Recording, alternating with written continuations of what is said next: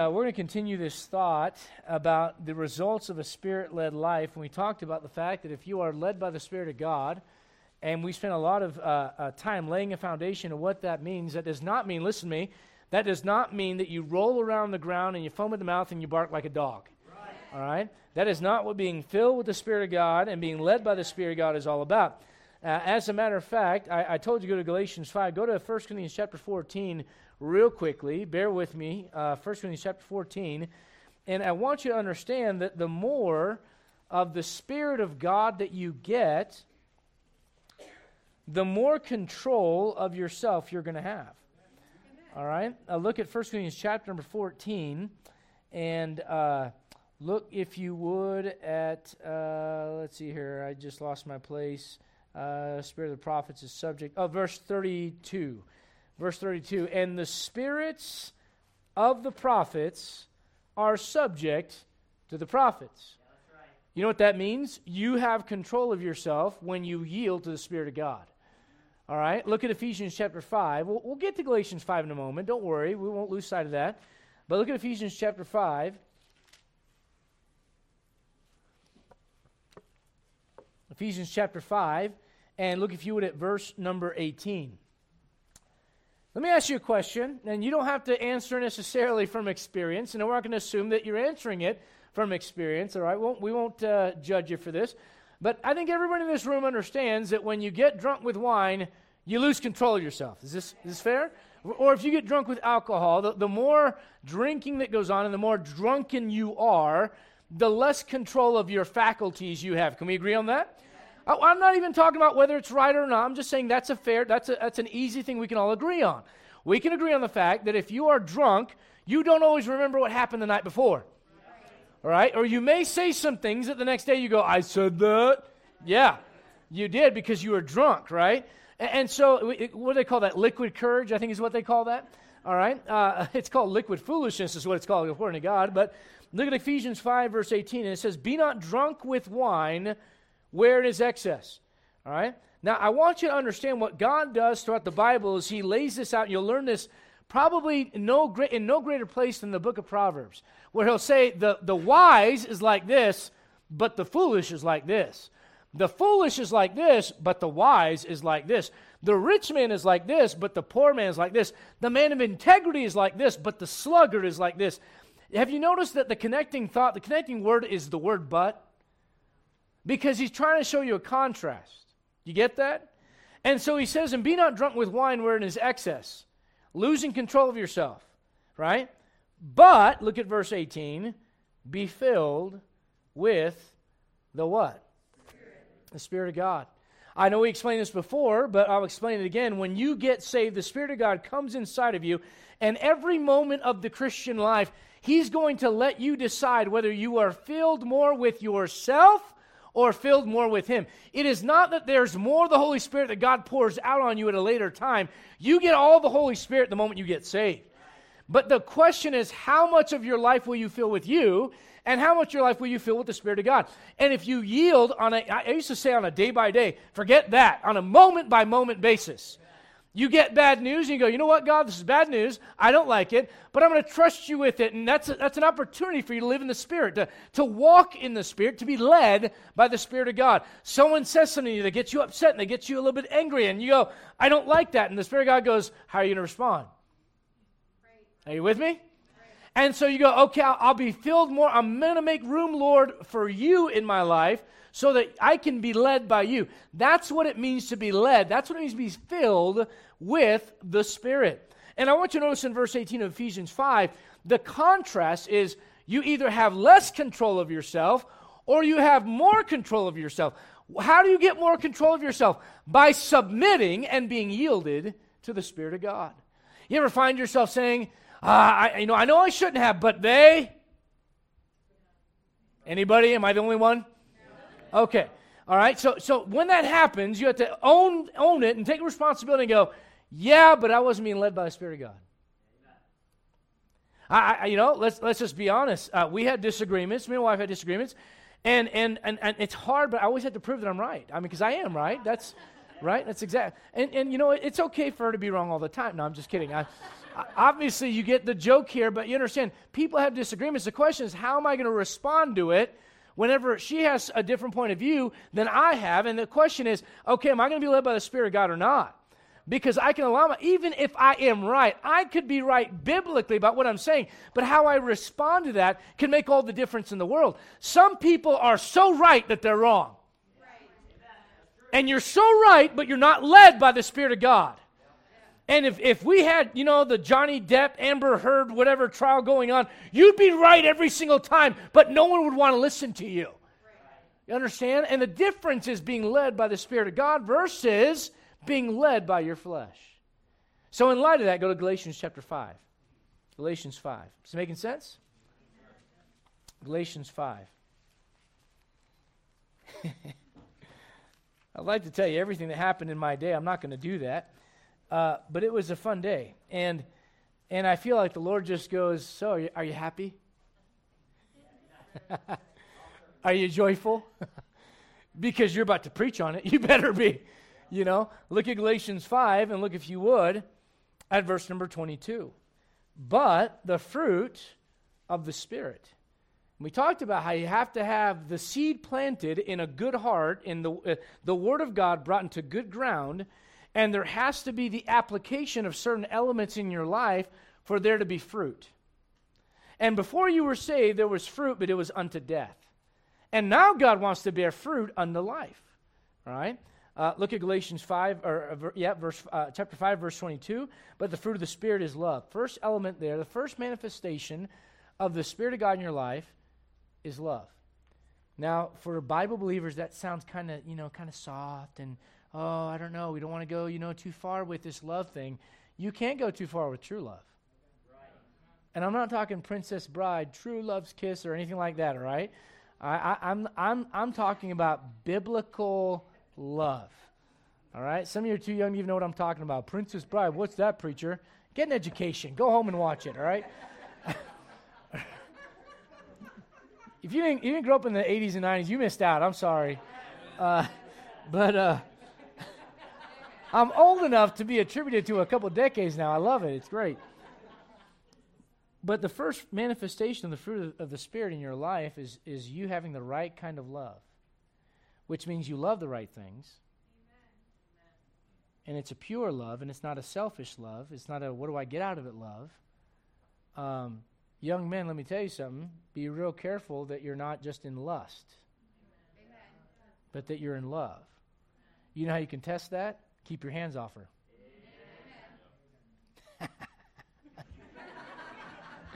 I can say this. I'm married now. It's easy, you know. But I remember being your age, it was hard. But you know what I learned? I learned this that when lust takes over, you realize it's not always true love. And the Bible says, charity thinketh not of itself, thinketh no evil. It says, it vaunteth not itself, is not puffed up, it doth not behave itself unseemly, meaning, meaning this, it's not inappropriate. So the fruit of the Spirit is, is loving the right things. And, and, in that category, first and foremost, I, I express my love to God. How do I do that? By giving. And I don't just mean financially, giving of my time. You ever wake up in the morning and go, Do I really need to read my Bible? No, you don't have to. But do you love Him? Do I really need to come to church? No, you don't have to, but do you love Him? I, I, do I really need to get involved? I mean, listen, I've, I've drawn 100 koalas for VBS. Do I need to draw another one? yes, because you love the Lord, amen? Or if you're smart, you outsource it to children and take the credit for it, right? That's, that's what I would do. I'll tell you that right now. Draw a koala, amen, you know? Uh, but you, you understand what I'm getting at is the Lord's going to test you in your love for Him, also your love for the brethren. Yes, amen. I texted my wife and I screenshotted something that someone, no one from here, calm down. Someone wrote me something and I said, I don't hate this person, but I don't like him. and the Lord is, was testing me on something. And uh, you know what I'm supposed to do? I'm supposed to love that person. Well, I'm supposed to love that person. No, and again, I want to reiterate it. If you texted me today, it's not you. it's, it's no one in church tonight. I promise you that, okay? I'm serious. So every, everyone that texts me is like, let me check my phone. What did I write him? it's not you, I promise. But here's my point you're called to love each other. That's one of the signs of the brethren. That's one of the signs you've been with Jesus Christ. So the fruit of the Spirit is love. Then it says this the fruit of the Spirit, secondly, look at verse 22, is joy. Is joy. Um, oh, brother, I feel terrible. Uh, my dear friend that just moved here from, from New York. Brother, what's your name? Was it New York you moved here from? Philadelphia. East Coast, it's all a mess over there. Who cares? brother, brother uh, Kira, uh, Karim? Kiran. Okay, Kiran. All right, brother, would you open us up in a word of prayer? Okay, thank you.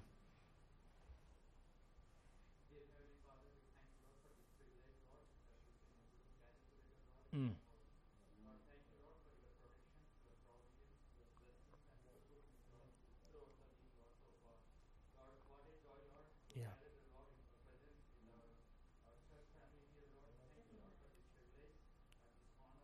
Yeah.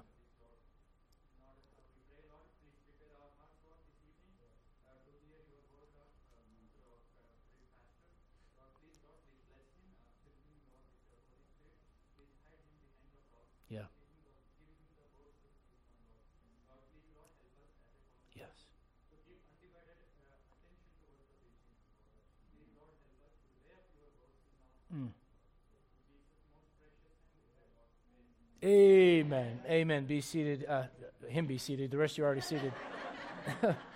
uh, you know what I thought about tonight, by the way? I'm looking at you guys, and, and this is just a wild scene. This is awesome because uh, the world is trying so hard to get the whole world together. Yes. Have you looked around the room? Yes. Aren't you glad we're all different? Amen. You know how this works? This works under the banner of Jesus Christ. It doesn't work under the banner of the United Nations or the unusual nuts, okay? Uh, but but understand this, understand this, folks. God has called us to be led by the Spirit of God. If you live in the Spirit, let us also walk in the Spirit.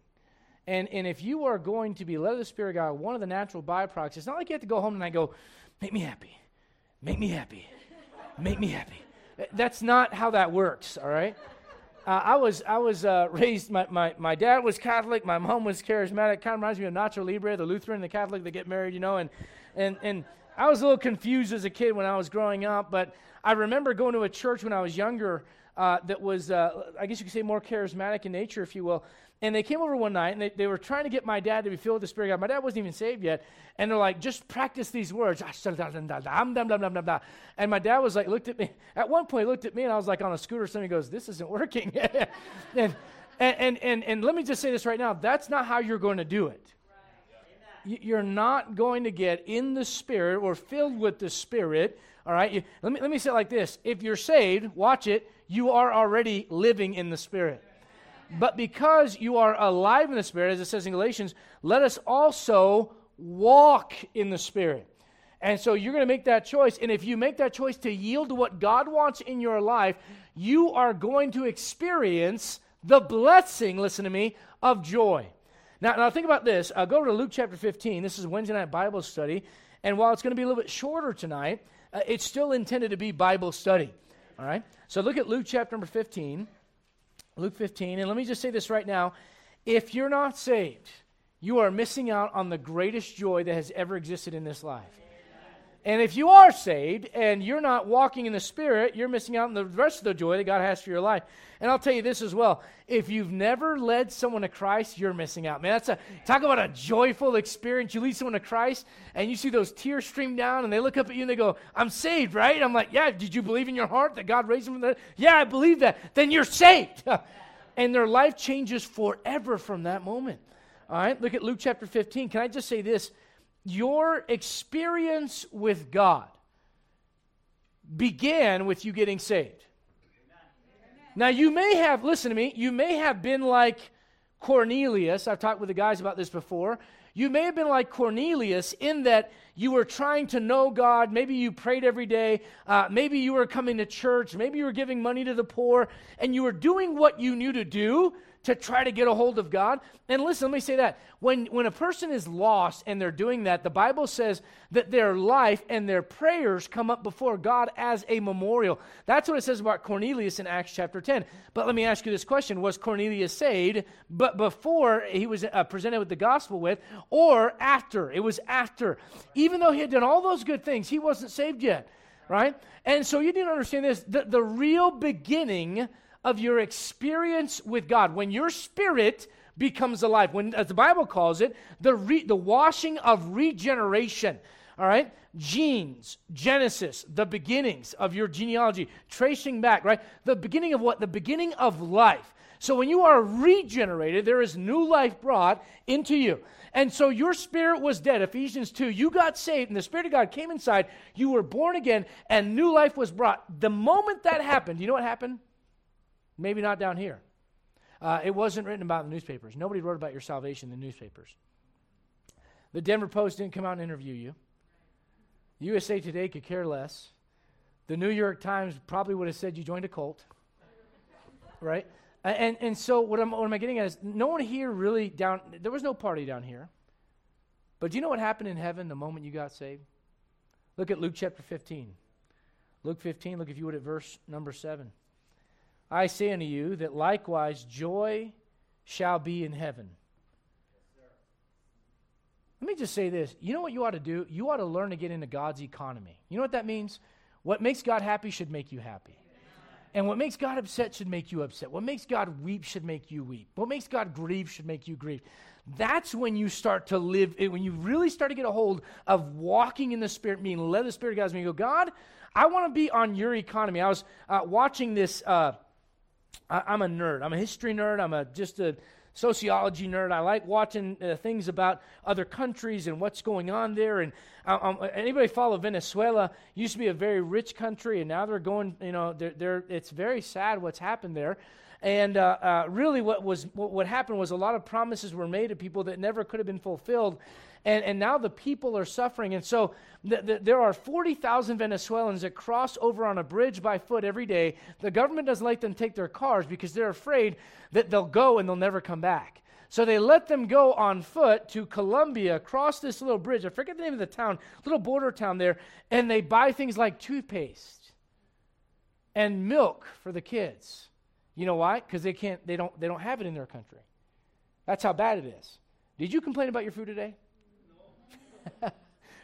Now, these people cross over. You know what the first thing is that they have to do? They've got Bolivianos, they got Venezuelan money. And they're going to Colombia where they have pesos. So when they cross over to buy something on that side, the first thing that meets them is people that will exchange their money. You know why? Because on this side, that currency does you no good. You go, yeah, but it was worth something over there. Yeah, then, then go buy what you want over there. Can I say like this? If you want to get in on God's economy, the currency, the, the stuff that makes people happy in this life, the temporal things, the things that people go, that's going to be the thing that makes me happy, getting that career, doing this thing, having that. I'm not saying those are all evil things, but that currency doesn't always translate into God's economy. And, and, you need to learn to, oh, you're going to cross over that bridge one day forever and ever and ever. And between now and then, God says, I'm going to let you come and taste a little bit of heaven. It's going to happen through joy. Look at uh, Luke 15 in verse number 7. Likewise, joy shall be in heaven over one sinner that repented. Look at verse number 10. Likewise, I say to you, there is joy in the presence of the angels of God over one sinner that repentance. Look back at Luke chapter number 10. You know what I'm trying to get you to understand? Your, your spiritual awakening, your being born again, the moment you started this new life, it started off with joy. Whether you saw it all down here or not, it was happening up there. And God wants you to experience that. Uh, look at Luke chapter number 10. Luke chapter 10. This is why when someone gets up and says, so and so just got saved, the response shouldn't be, Amen. And then you go to a ball game, like, woo! You know, and the guy takes his shirt off who should never take his shirt off.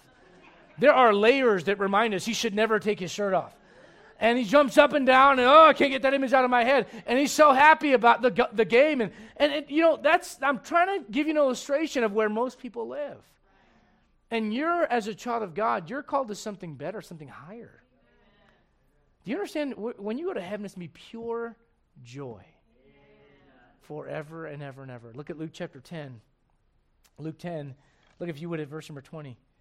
You know, I'd say that God wants us to see our salvation begins with joy. I think He also wants us to understand that our, our joy should not be found in the power that we have as much as the position that we have in Christ. Uh, look at Luke chapter 10. Look, if you would, at verse. You know why? Because there are moments in your life where you're powerless. Yes.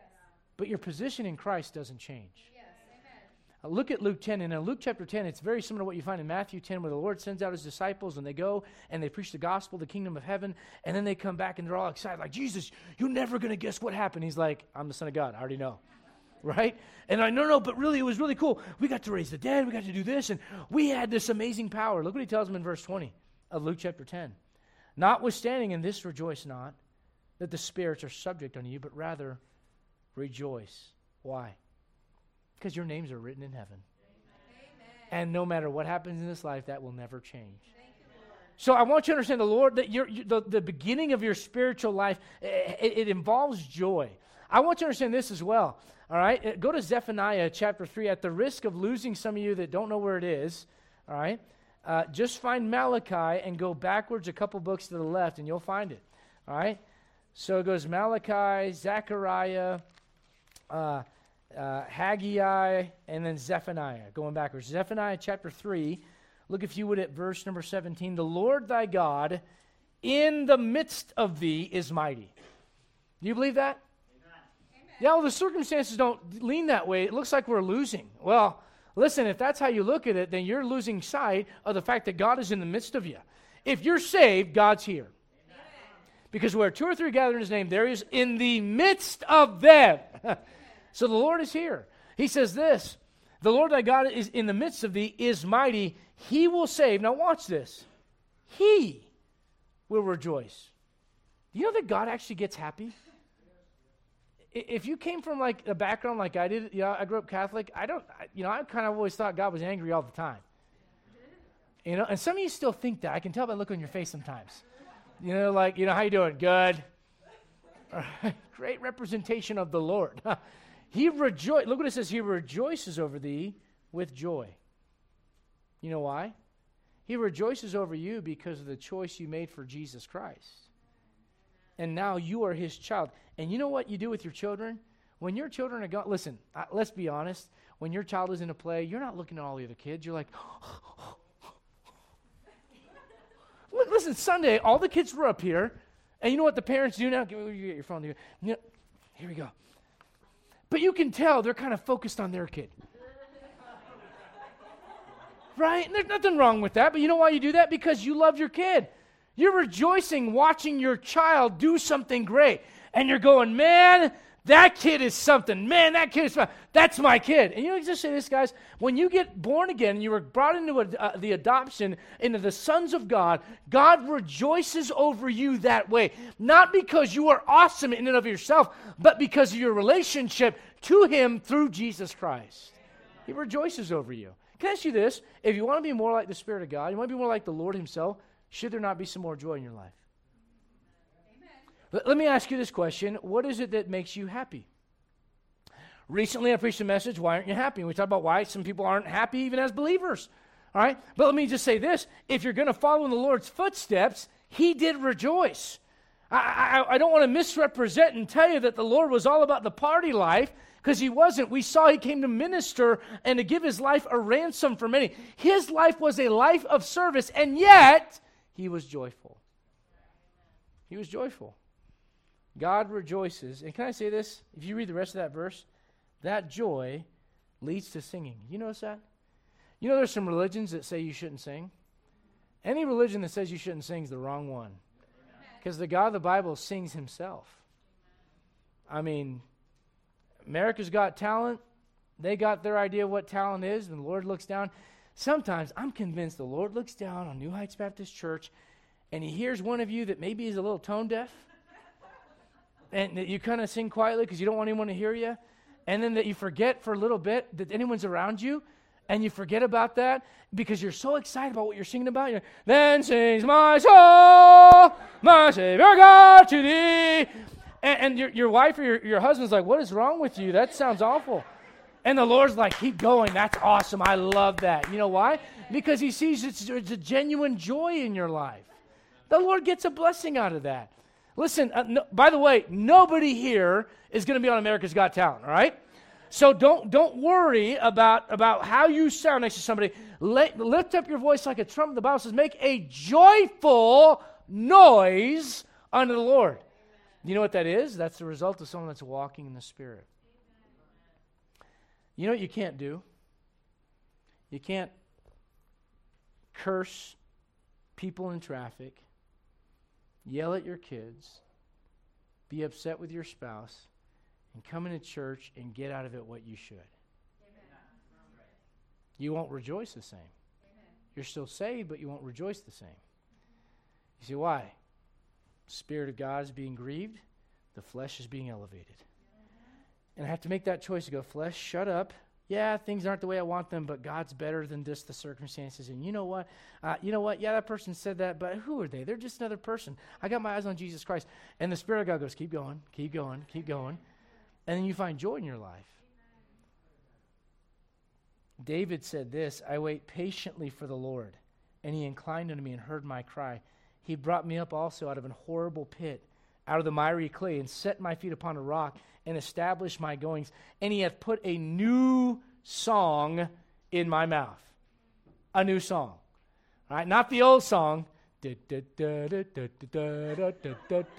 new song. A new song. All right, not the old stuff, a new one. Why does he say a new song? Because there was plenty of songs in your life before you knew Jesus. And now it's like, okay, but but there's a new song and so there should be something that, that, that, that, points to the Savior, that exalts Him, music that glorifies Him. Why? Because I'm happy. And when I'm happy, I sing. I've got a, a, son. Where's Ethan at? Is Ethan in here somewhere? All right. That guy goes to the house. he had an ice cream popsicle in his mouth the other day. He's on the swing. I mean, the, there could have been nuclear holocaust. He went like, he was happy with that popsicle. He was happy in life, and he could care less what was going on around him. He was in the zone. He was enjoying himself. He was rejoicing in life. And I just think sometimes, every once in a while, God wants to look down at his children sitting on a swing with a popsicle in their mouth, with the Word of God in one hand, being led by the Spirit of God, and just, just being excited that you're saved. and that God is working in your life. Let me ask you this: Those you had any pro- anybody here have problems? Anybody? Anybody? All right. Can I ask you how much worse they would be without Jesus Christ? My kids don't always obey me. Join the club. You know how much worse it would be without biblical direction? You know, I have this problem at work. Everyone's got problems. But man, you've got a reason to rejoice. You do. The Bible says about charity that it rejoiceth not in iniquity, but rejoiceth in the truth. Go with me to Nehemiah. Nehemiah. Nehemiah is a, a book that seems kind of like a innocent little history book, a little bit of a side tangent about the Jewish people building some walls. And you're kind of like, yeah, what's all that in there for? Well, there's a great parallel to what we're trying to do for Jesus Christ here in our own lives. And let me say this the Bible says, He that hath no, listen to me, he that hath no rule over his own spirit is like a city that is broken down and without walls. You know what that means? Going back to Ephesians 5, when you're led by your flesh and you're not led by the Spirit of God, you have no control of yourself or your emotions. And so the Lord wants you to build some walls in your life to protect you from spiritual and emotional, and dare I say, even mental vulnerability. But in order for you to do that, you have to understand the building of the wall is not going to be an easy task. All right? Look at Nehemiah chapter number 2. Nehemiah chapter 2. Look, if you would, at verse number one. It came to pass in the month, there's your car, Nissan, uh, in the 20th year of Artaxerxes the king, that wine was before him, and I took up the wine and I gave it unto the king. Now I had not been before time sad in his presence. Wherefore the king said to me, Why is thy countenance sad? You have to understand something about Persian culture. and it went from the Babylonians to the Persians and the Medes and so on and so forth. Persian culture was like this if you're sad in front of the king, off with your head. Like, like, why are you sad in front of me? We're going to kill you. You shouldn't be sad. Be happy. Okay, I'm happy. I'm good. I'm good. Right? And, and, so Nehemiah is trying to tell us, the author of this book, here's where I was at. I was the king's cupbearer. And my job was to bring joy into his presence because he's the king. And so there he is with a sad countenance, and the king addresses him and says, Why is that countenance sad, seeing thou art not sick? This is nothing else but sorrow of heart. Then I was very sore afraid. Let's be honest. Not everything in our life goes the way we want it to. But the very beginning of this book about building walls, you know what our, our, our theme for the year is? Building on in 2022. This is going somewhere. Just bear with me. Building on in 2022. And we want God to build things in our lives. We want God to build this church. We want God to, to build our plans and be the master builders, what the Bible says about Jesus Christ, and for him to be the foundation and the builder. We want that. We want to build on in 2022. Let me just say this the very beginning of this book that's about building something great for God starts with a sad guy. A guy that's upset about how things are going. A guy that goes, I don't know how we can win. It looks like we're going to lose. Every great movie has the underdog, and it's the ninth inning, and they're down by three, and you know, guys up there, you know, or it's the you know the hockey team, you know, the the miracle team of the 1980s that beat the Soviet Union or whatever, and you know, the, against all odds, they defy all odds. That's a great story. You know what? That's a biblical principle. It looks like the good guys are going to lose, and then in the end, they win. Right. But you lose sight of that, and Nehemiah did. Look at verse 3. He said to the king, Let the king live forever. Why should not my countenance be sad? When the city, the place of my father's sepulchres, as the graves, lieth waste, and the gates thereof are consumed with fire. Then the king said to me, For what dost thou make request? So I prayed to the God of heaven.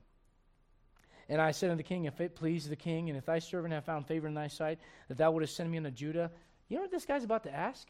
Let me quit my job, and would you fund me going and building walls for my city? I mean, you talk about some chutzpah. This guy, this guy here, he's got it. This guy goes, he goes, man, I, I, am just going to throw it out there. You know what this guy did? He took a risk.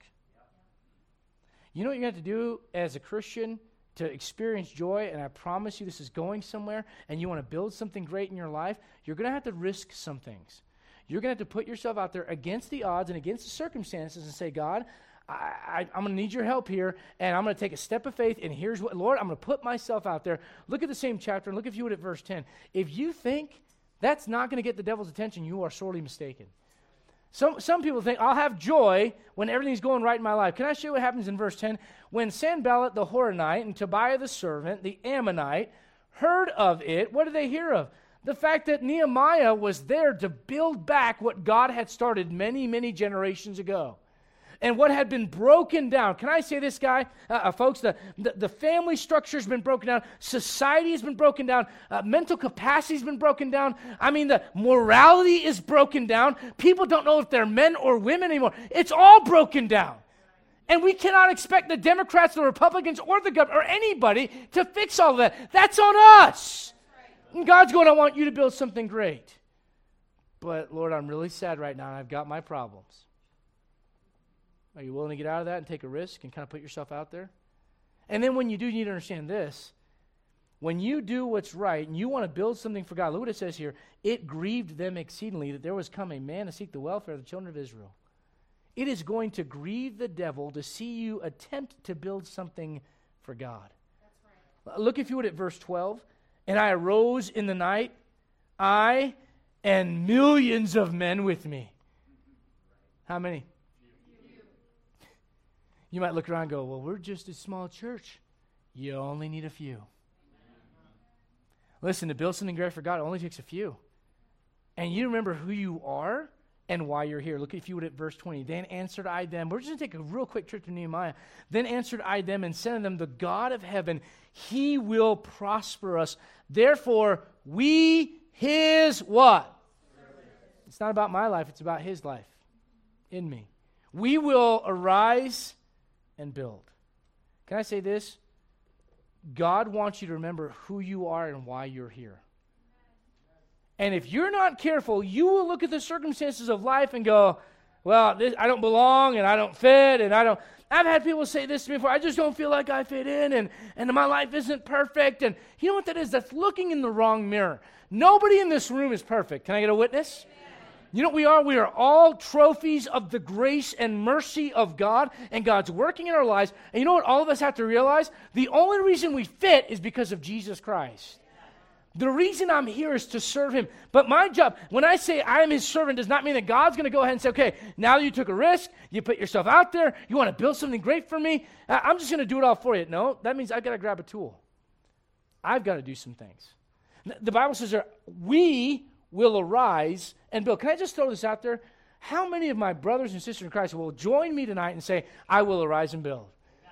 Whether it's for vacation Bible school, whether it's for uh, uh, uh, going down to the fair and having a booth there, whether it's going to summer camp and volunteering of time at VBS, or you know what it might be? It might be cleaning up the church. It might be going to look for another place. It might be going and praying over a piece of land and saying, God, what do you want? We're here. We're your servants. We want to arise and build. How many of us will say, I'll do it?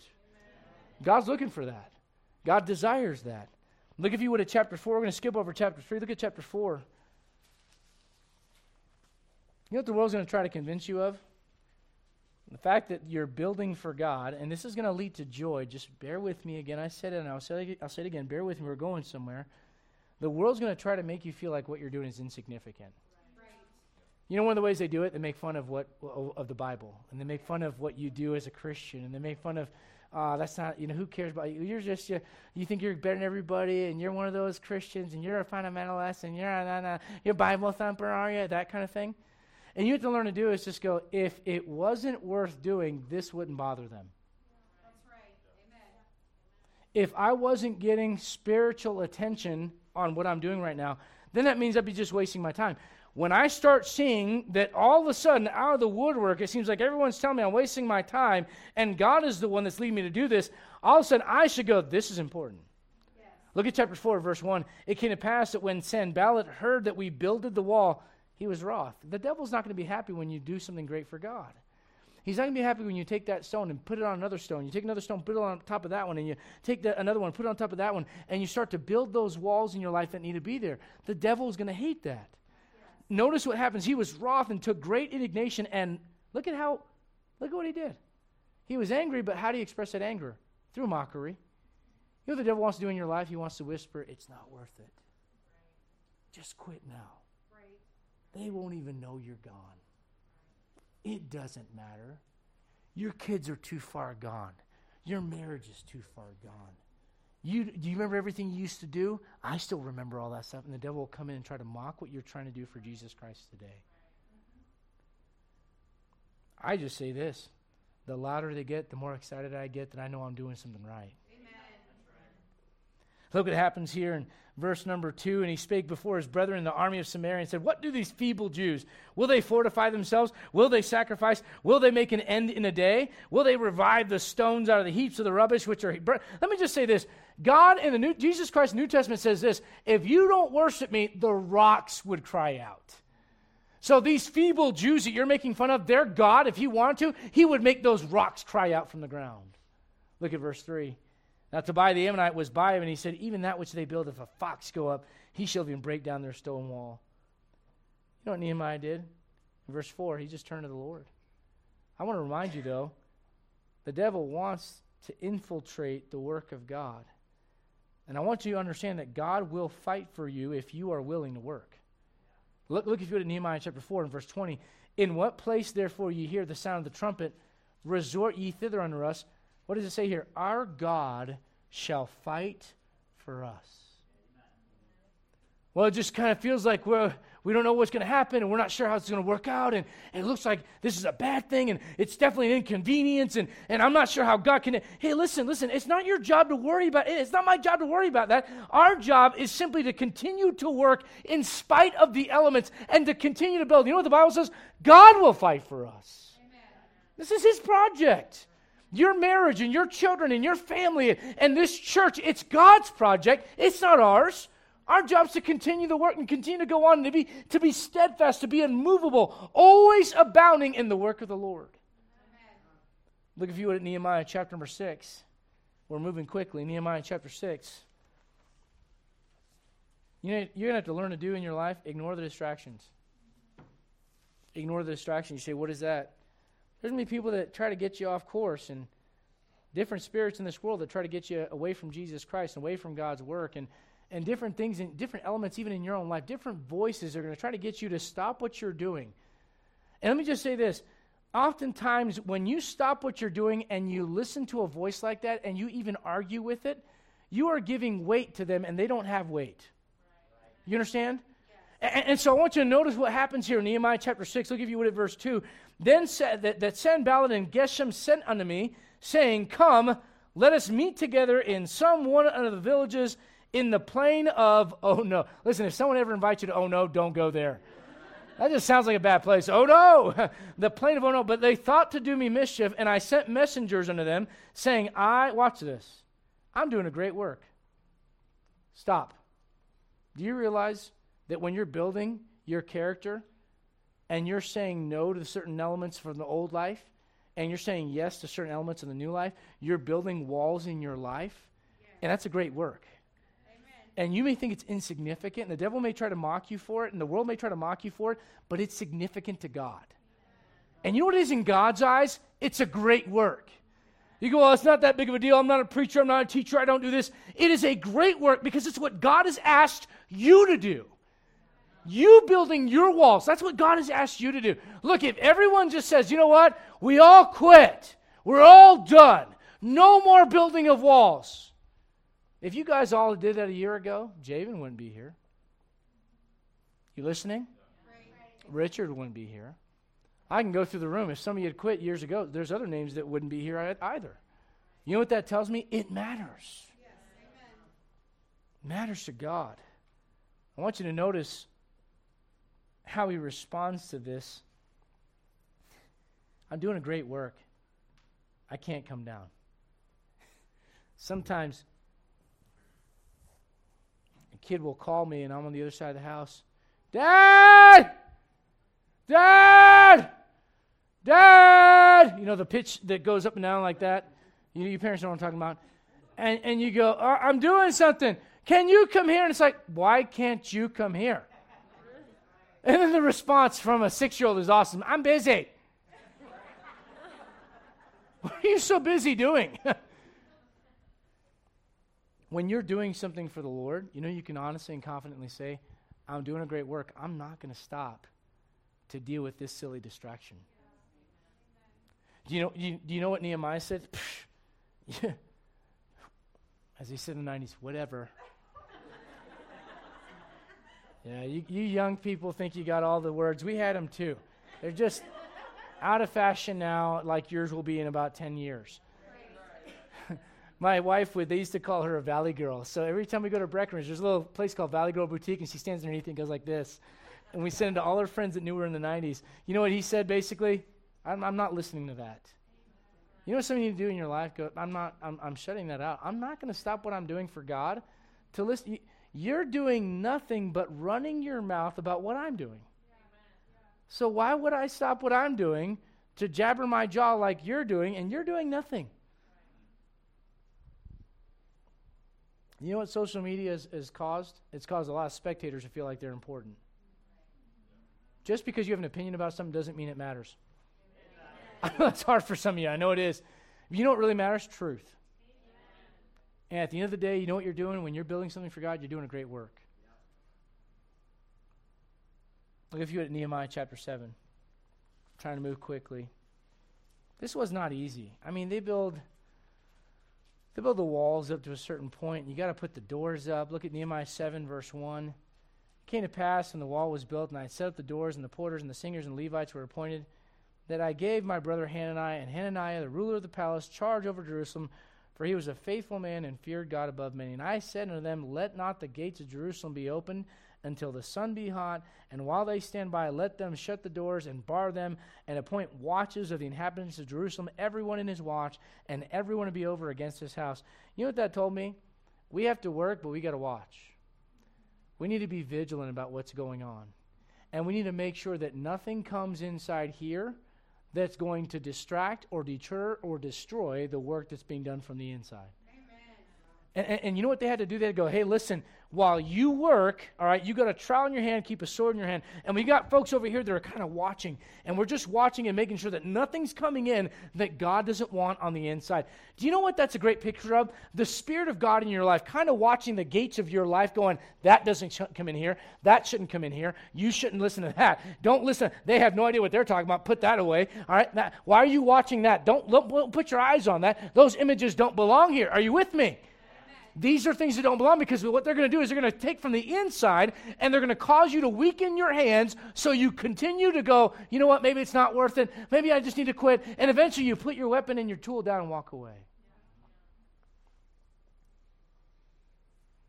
Some of you say, I'm not an emotional person. I'm, I'm I just, I kind of, you know, I'm just not real emotional about things. And I don't know that I believe that. I think the problem is some of you don't have the right emotions about the right things. Let's let, let, me let me let me go a step further. There are points in our lives where all of us experience what I just said, where essentially I've got the wrong emotions about the wrong things. And someone goes, Well, I'm just not an excitable person. You're a liar. When you get in an argument with your spouse, you're not like, Yes, dear, no problem. Whatever you, no, uh, that's not how that goes. And don't you look at me and go, Oh, that's exactly how it always goes. We just love it. Uh uh-uh. uh You know, you got emotions. The question is, what are your emotions invested in? And I want you to notice, I'm looking at Nehemiah chapter 8. Look, if you would, at verse number 1. Some of you are like, I have no idea how this has anything to do with joy. We're going to get there if you just hold on. Hold on. Nehemiah chapter 8. Look at verse 1. All the people gathered themselves together as one man into the street that was before the water gate. And they spake unto Ezra the scribe to bring the book of the law of Moses, which the Lord had commanded to Israel. And Ezra the priest brought the law before the congregation, both of men and women, all that could hear with understanding upon the first day of the seventh month. And he read therein before the street that was before the water gate from the, from the morning, six o'clock, until midday. That's a six hour service of a dude just standing there going, and the Bible says, and the Bible says, and the Bible. I mean, you guys think I'm long? That is a long service. Six hours. I've never done that to you guys. Come on. Before the men and the women and those who could understand, and the ears of all the people were attentive under the book of the law. I want you to notice something. Look down, if you would, at verse 5. And Ezra opened the book in the sight of all the people. For he was above all the people. When he opened it, all the people stood up. That's why we do that here, by the way. You're not standing for me when we say standing for the reading of the Word of God, it's for the Bible. It's for honoring God's word. But I want you to notice something in verse number 9. Nehemiah, which is the Tirshatha, that's the governor, and Ezra the priest, the scribe, and the Levites that taught the people, said unto all the people, This day is holy unto the Lord your God. Mourn not nor weep. Why, why is he telling them not to weep? You know why? Because they were. You know why? They had an emotional response. Do you know why they were responding emotionally? Listen to me very carefully. It's important because they were invested emotionally. When you invest emotionally, that's the sweetest cry. Give it two years, it won't be that sweet. when you invest in something, you put your emotions in it, and it matters to you. When you hear, uh, we don't have the downstairs available and what's going to happen, it should kind of give you a little bit of, ah, why? Because this is my church. I care. Right? And, and, the Bible says that they, they, they wept before the Lord. Why were they weeping? Because they had invested themselves emotionally and they realized, man, after all the work that we have done, man, the reason that this work was so hard is because our parents and their parents and we as a nation had dropped the ball. And now our job is harder than it was before. Can I say this? In the 1960s and 70s, you walk up to someone and say, Do you know Jesus Christ? Are you saved? They may not have been saved, but they knew what you meant. Right. It ain't that way today. Someone's dropped the ball. You know, our job may be a little bit harder. And there may be a little bit more weeping, but you know what comes after weeping? They that sow in tears shall come again, rejoicing, bringing their sheaves with them. Look, if you would, at verse. You ever had a? It's ever happened in your life where you just cry like you just can't cry anymore, and then you sleep like the heaviest sleep you've ever had in your life and you wake up in the morning kind of like I call it a emotional hangover, no alcohol involved, just like And then you kind of in that little bit of a fog, a little bit of a funk, and, and eventually you kind of break out of that. And you look back and go, man, I'm glad I didn't listen to certain voices. Because I could have done something really stupid. Anybody ever been there before? Yes, amen. Christian, I'm going to tell you this: there's so many times where you invest in something and it doesn't exactly go the way you expect, and there's opposition and there's mockery, and there's voices from within and there's voices from without, and your hand gets weak, and you go, Man, I don't know if I can keep doing this. I want you to see what Nehemiah says in verse number 10. Then he said to them, Go your way, eat the fat, drink the sweet. If, if you wanted justification for drinking Coca Cola, that would be it right there, okay? And send portions unto them for whom nothing is prepared, for this day is holy unto our Lord. Neither be ye sorry. Why?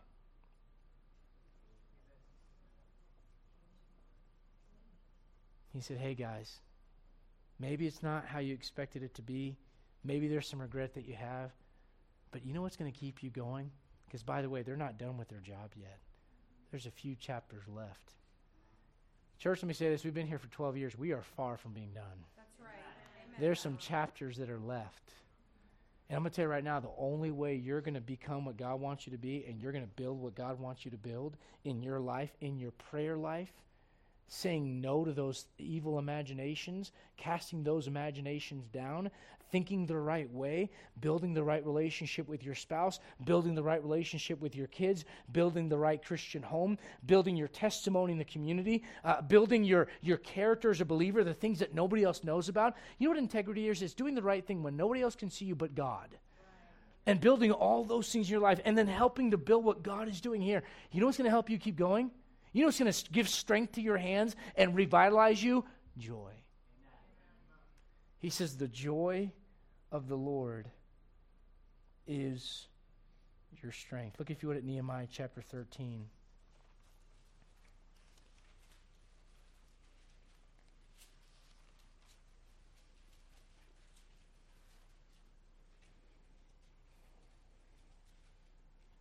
Verse 1 On that day they read in the book of Moses in the audience of the people, and therein was found written that the Ammonite and the Moabite should not come to the congregation of God forever. Because they met not the children of Israel with bread and with water, but hired Balaam against them, that he should curse them. But that's not where that verse ends. I want you to let the last part of that verse sink into your heart and into your mind. You know what God's really good at doing? Taking a curse and making it into a blessing. You know what he does?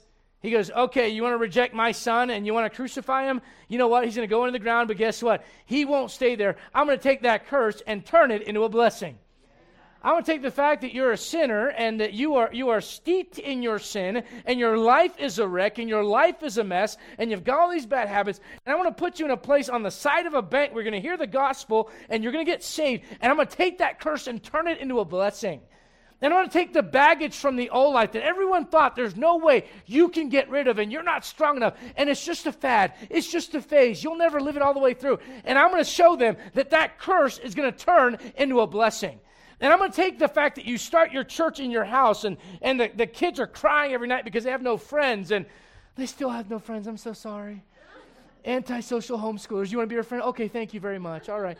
I mean, I mean, they have no friends, and the cat's walking in the middle of the service and get out of here in the name of Jesus. And I'm going to take that curse and I'm going to turn that into a blessing. And I'm going to take the fact that you go to the Aurora Association of Realtors office and there's diapers and beer bottles on the floor. And I'm going to take that. I'm going to take the fact you set to set up chairs every day, every Sunday, and every, every Sunday night. Take them down. And I'm going to take that curse. I'm going to turn into a blessing. Then I'm going to have you drop in the side of a, of a bank. And you're going to walk in. There's going to be all kinds of divisions and walls in that places. And you're going to look at that thing and go, how are we going to get anybody in here? Who's even going to come? And I'm going to turn that curse into a blessing. I have no idea what God is going to do next. But I know this. He takes curses and he turns them into blessings. And the reason they got to experience that and say that was because they had the joy of the Lord as their strength. What keeps you going? Oh, my sheer will. Hmm. Invictus, I am the captain of my soul. You know, my, my strength, my character. I'm going to tell you right now, that won't make it. You couldn't save yourself when you were lost. And you will never finish what God has asked you to finish in your life. if the joy of the Lord is not your strength. Let me ask you this what are you leaning on in your life? Well, it's my Christian upbringing. Hey, look, I appreciate that we have some clean Christian people that were raised in Christian homes and they were schooled and educated well and went to Bible school and now, you know, learning the Word of God. I, am I'm real thankful for all that. But you better understand right now, being a preacher's kid is not what's going to get you through. It's going to be you making it your own. And thus it goes for every single one of us. You have to come to a place where you go, you know what? That was my father's or that was my pastor's faith, but now I'm going to make it mine. And God, I'm going to trust you. I have no idea how it's going to turn out, but I'm going to be joyful along the way, knowing that you're involved and you're not dead. and you've got a plan in all of this. Look, if you would, at Philippians chapter 4.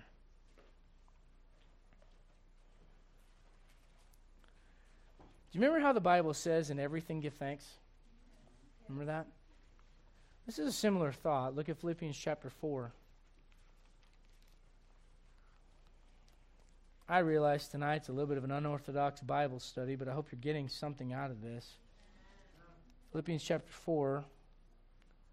Look, if you would, at verse number 4. Now, I'm going to read this in the Adrian Standard Version, okay? Rejoice in the Lord when things are going your way. And again, I say, rejoice when they're going your way. That's how you read it, that's how I read it. Rejoice in the Lord when your spouse agrees with you. Because after all, I'm always right. And again, I say rejoice. Rejoice when the boss gives you a raise. And again, are, are you understanding the problem? The problem is you're, you're led more by your flesh than you understand that you are. And the way you know that is by what makes you happy. And if the only thing that makes you happy is when things are going the way that you want them to, all that you are is essentially one of God's spoiled brats, and I've been there. And what I'm saying is, God wants us to move beyond that and gain some spiritual maturity in our lives where we go, you know what? Nothing's going right. I woke up and my back was hurting. And last my wife on Monday, I'm like, I sat down, I'm like, ugh, ugh. I sit on the couch and she's like, What is wrong with you? I'm like, Oh, my back. She's like, What'd you do? I'm like, I'm old. I did nothing. I don't know. Anybody know what I'm talking about? I don't have a moment. Like when I was young, it was like, dude, I was like skydiving off of a building and it was awesome and I hurt my back and it was cool. Now it's like I wake up and I'm hurting. I don't know what happened. Wake up and there's pain, you know, and then you get a message from a family member that someone's going to jail and you get this thing going on and and uh, you know your phone's blown up because the bank says there's an alarm, ah, fire suppression. What is even? A, how do you know what a fire suppression system is? He's describing things to me over the phone. I'm like, ah, yes, the fire suppression system. I knew that was going to be a problem. I knew it. No idea what it is or what even happened. Someone asked me, "Is there water?" Brother Felix like, "Is there water?" I'm like, mm, "I don't know." yeah, maybe. I, I, think so. There might have been some. He's like, "Is it really bad?" I have no idea, but I know I can't go down there anymore. Here's what I'm trying to get across to you, though. God wants you to get to a place where it's not just about everything going your way and you being able to genuinely, because you are submitted to the Spirit of God, go. You know what? I told the guys, a couple of the guys this tonight. I know it's going to sound crazy to some of you. I'm excited. I'm excited because I want to see God work. Amen. Some of you may forget, at the beginning of this year, we had a chance to sign a lease for three more years, or for one, or for two. Remember that? And we signed it for one. And if you remember back when we did that, th- th- here's what we said We want to see what God's going to do this year. Thanks a lot, Lord. Signed a lease, and now we can't use downstairs for the foreseeable future. You know what the Lord might be doing? Can I just can I just throw this thought out there? Okay. The children of Israel were a little bit more ready to leave Egypt because it wasn't comfortable there anymore. Right. Are you with me? If Egypt was like an awesome place to stay, and like let's say you have all the rights that you do in America and you're not a slave like they were, It may have been like, who's this Moses guy? Why does he want us to leave? This is great. Cucumbers, melons, leeks. Who doesn't want to? Who would give this up? You know, in the sun all the time. You get sun. It's great. Get great tan. Who would ever want to leave this place? You know why they left? They were under bondage. And I'm not going to try to be a prophet tonight, but I, I know the Lord. And I do know that sometimes what the Lord does is He says, I'm just going to make you a little uncomfortable. So you're willing to go, Lord, what else is there? Mm-hmm. Amen. Where do you want our final resting place to be? You know I'm subscribed to tonight? This ain't it. Amen. And God knows something that we don't know. And you know what we need to have in our lives right now? Joy. I didn't plan any of this stuff. I, I was going to teach on joy from a week ago. And the Lord goes, Are you happy? Are you joyful? Can you smile in the midst? I'm not talking like fake Joel Osteen.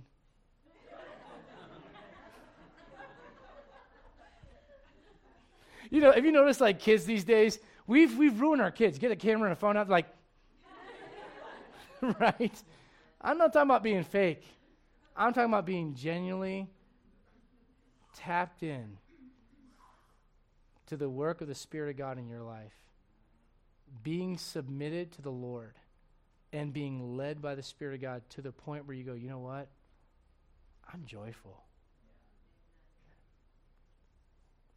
I saw a picture of a dog. I think it's a meme. I don't know. A dog sitting in a fire, and he's like, There's nothing wrong. There's nothing wrong. The whole place is on fire, and he's just smiling. You may go, That's a dumb dog. Guys, I got to be honest with you. The world is on fire. Amen. And there should be some people that stand up and go, We're good. Yep. We know how the story ends. You know what side we're on. Can I say this? If you're not saved, there's something inside of you. Maybe it's the Spirit of God going, You don't know how the story ends. You better get saved tonight. So you can experience that everlasting joy that comes on the other side. When you cross that bridge for the last time, and instead of having exchange uh, currency exchangers on the other side, you're going to have someone named Jesus Christ waiting for you, welcoming you as his child, and saying, you know, hopefully, hopefully, hopefully, prayerfully, well done, thou good and faithful servant. Amen. New Heights Baptist Church, are you joyful tonight? Amen. Are, are you trying to find someone back there, sweetie? Are you looking for Jesus? He's up there. Just, just make. It. Christian, can I ask you this? Church family, can I ask you this? Are, are you joyful? If you strip back all the things that you don't like about your life right now, could you still smile and say, "Thank God"? Let me let me say it like this. It says here in Philippians chapter four and verse four, "Rejoice in the Lord always." And again, I say, rejoice. Kind of like in everything, give thanks, for this the will of God. You know, I thought about this. Why, why, why are those verses so similar? And here's what I came up with. I, I was thinking about, Lord, what is the deal? And what the Lord gave me was this joy is the language of gratitude. When you're genuinely joyful, it's because you're genuinely thankful for who God is in your life. So let me ask you tonight how is your joy? Here's what I'm going to ask, and I'm going to close a little bit differently tonight. Based on some of the challenges that our church is experiencing, we want to step back and go, Lord, we want you to work. So I'm going to invite any of the men that want to come forward, and ladies, you pray where you're at and join us in prayer as well. This is not like a women, you don't matter, so don't pray with us. That's not what that is. If you take it that way, you're taking the wrong way. Ladies, we want you to be involved in prayer with us tonight. But I'm going to ask any of the men that want to come forward and to kneel at this altar and to join in prayer with me to do so. Gentlemen, if you'd come at this time, and we're just going to be